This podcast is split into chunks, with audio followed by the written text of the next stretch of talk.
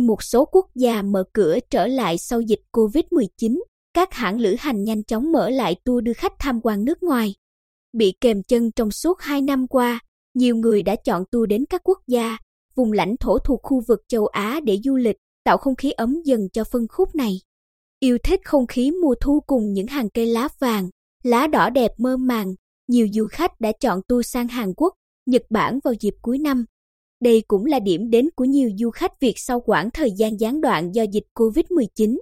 Bên cạnh đó, các tour hướng đến đối tượng khách yêu thích trải nghiệm ẩm thực, mua sắm cũng được tái khởi động. Bà Nguyễn Thị Xuân Lan, giám đốc công ty trách nhiệm hữu hạn lữ hành quốc tế Golden Life, cho biết sau khi các quốc gia nới lỏng quy định nhập cảnh, khách đăng ký tour sang các nước châu Á tăng dần theo từng tháng. Tuy nhiên, phần lớn trong số đó là khách lẻ cá nhân và các nhóm gia đình, số khách đoàn đặt tour tham quan nước ngoài khá ít.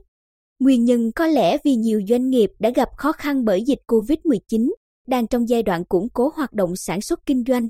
Trong khi đó, công ty du lịch Việt Travel chi nhánh Quy Nhơn cũng đang tích cực hướng đến nhóm đối tượng khách du lịch ra nước ngoài.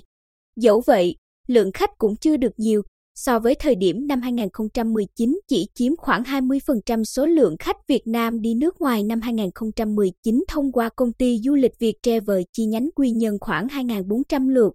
Bà Hoàng Thị Thu Sen, giám đốc công ty du lịch Việt Travel chi nhánh Quy Nhơn, cho hay phải đến tháng 8 năm nay, các nước mới mở cửa hẳn, bỏ bớt các thủ tục nhập cảnh.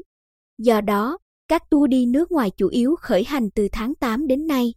Trong đó, đối tượng khách lẻ chủ yếu đăng ký đi Thái Lan, Singapore, Hàn Quốc, Nhật Bản, Australia, UAE, Indonesia, Đài Loan, châu Âu.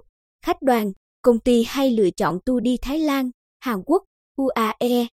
Lượng khách đăng ký các tour nước ngoài đang có chiều hướng tăng dần vào những tháng cuối năm.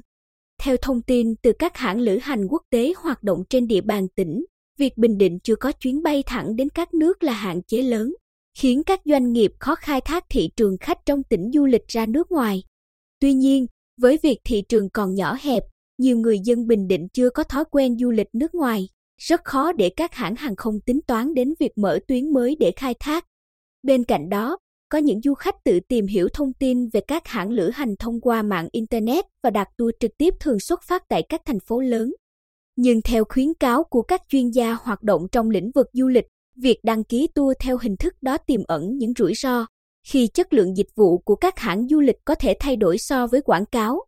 Hơn nữa, việc đặt tour trực tiếp sẽ khiến giá tour cao hơn so với đặt thông qua đại lý.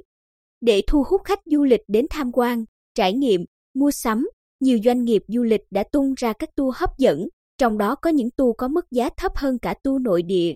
Đặc biệt, trong dịp Tết Dương lịch và Tết Nguyên đáng, nhiều chương trình khuyến mãi với giá tour hợp lý được đưa ra sẽ góp phần làm ấm lại thị trường còn nhiều tiềm năng này.